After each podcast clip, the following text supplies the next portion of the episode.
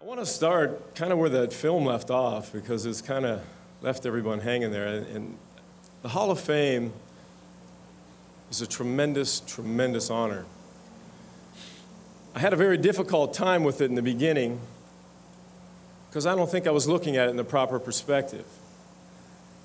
I saw the Hall of Fame as an ending point. I mentioned to a couple people that in some ways I felt like while I'm only 44 years old, I feel like I'm being in my, I'm in my grave, in my coffin alive, and they're putting, throwing dirt on me, and I can feel it, and I'm trying to get out. And in the middle of the night last night, I woke up. I had a whole other speech prepared.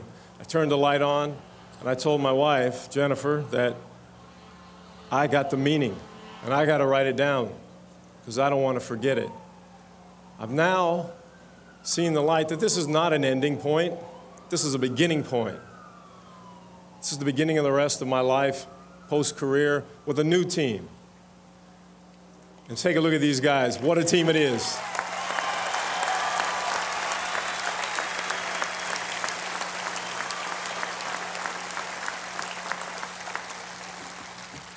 Now, granted, some of them are on the ugly side, but I can't help that. Try to do the best we can with them. But it is truly an honor to have spent these last days with these guys, people that I've looked up to all my life. I've grown emulating in my backyard, throwing touchdown passes.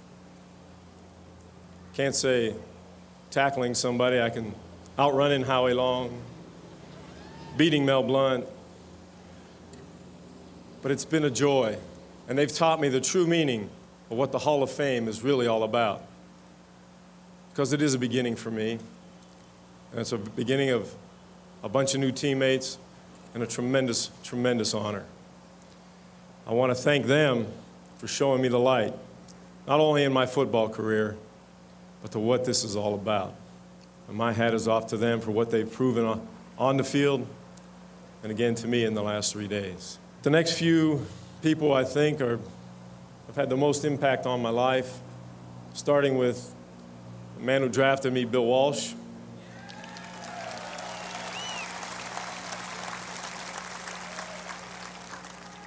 There are a lot of things that I learned from Bill throughout my career, but I think the, the one thing that I continue throughout my life was that, that want to be perfect, the need for perfection.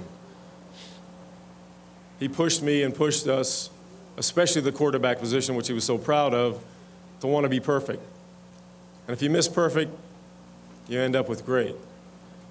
And that he could, that he could handle, nothing else. He taught me to be the same way. The man who presented me here today, Mr. Edward DeBartolo,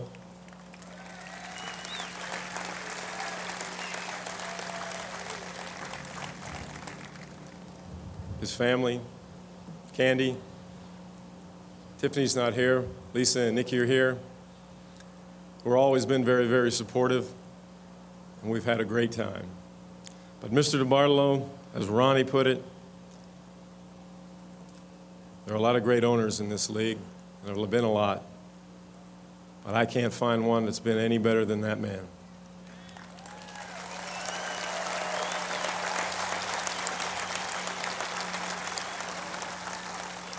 His support to all our teammates, no, they know what I'm talking about.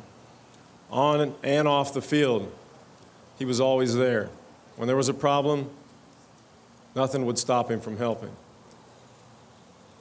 His friendship that has continued past, long past my playing days, and will, will continue, is what I cherish more than anything. It's meant the world to me, my wife Jennifer, and my family. He's always been there for us, and I'll always be there for him.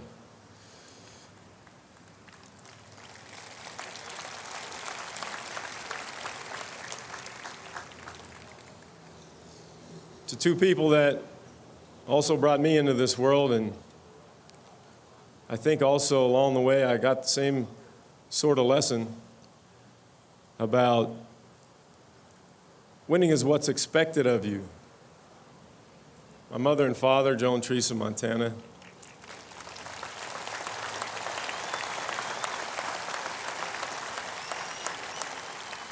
brought me along and taught me to never quit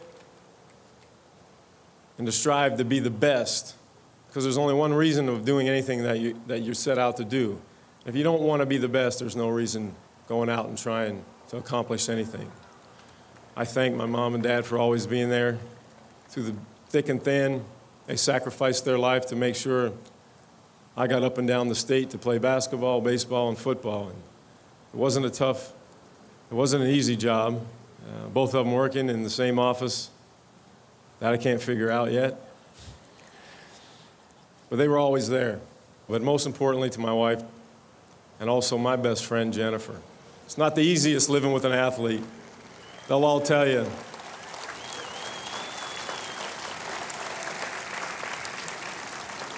We seem cool and calm on the outside, but the inside, we're a mess. I mean, there's a lot happening in there, and they got to deal with a, a lot that people never begin to see. And I love her to death, all of them. And I thank her for her support and her sacrifice. She did the same also. She gave up a career so that I could continue mine. And as often as I don't say it, I do very much appreciate it. Thank you.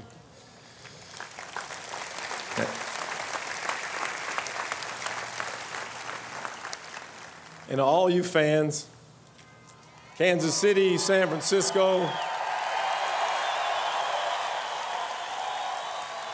all over the NFL, I want to thank you for your continued support, not only for me, not only for these guys, but for all the NFL, because it is the greatest game that I've ever been around. And it'll continue to get better and be the greatest. I want to thank you all for being here and for making, help making a new dream for me come true. And that's being a part of another great team in the Hall of Fame. I thank you.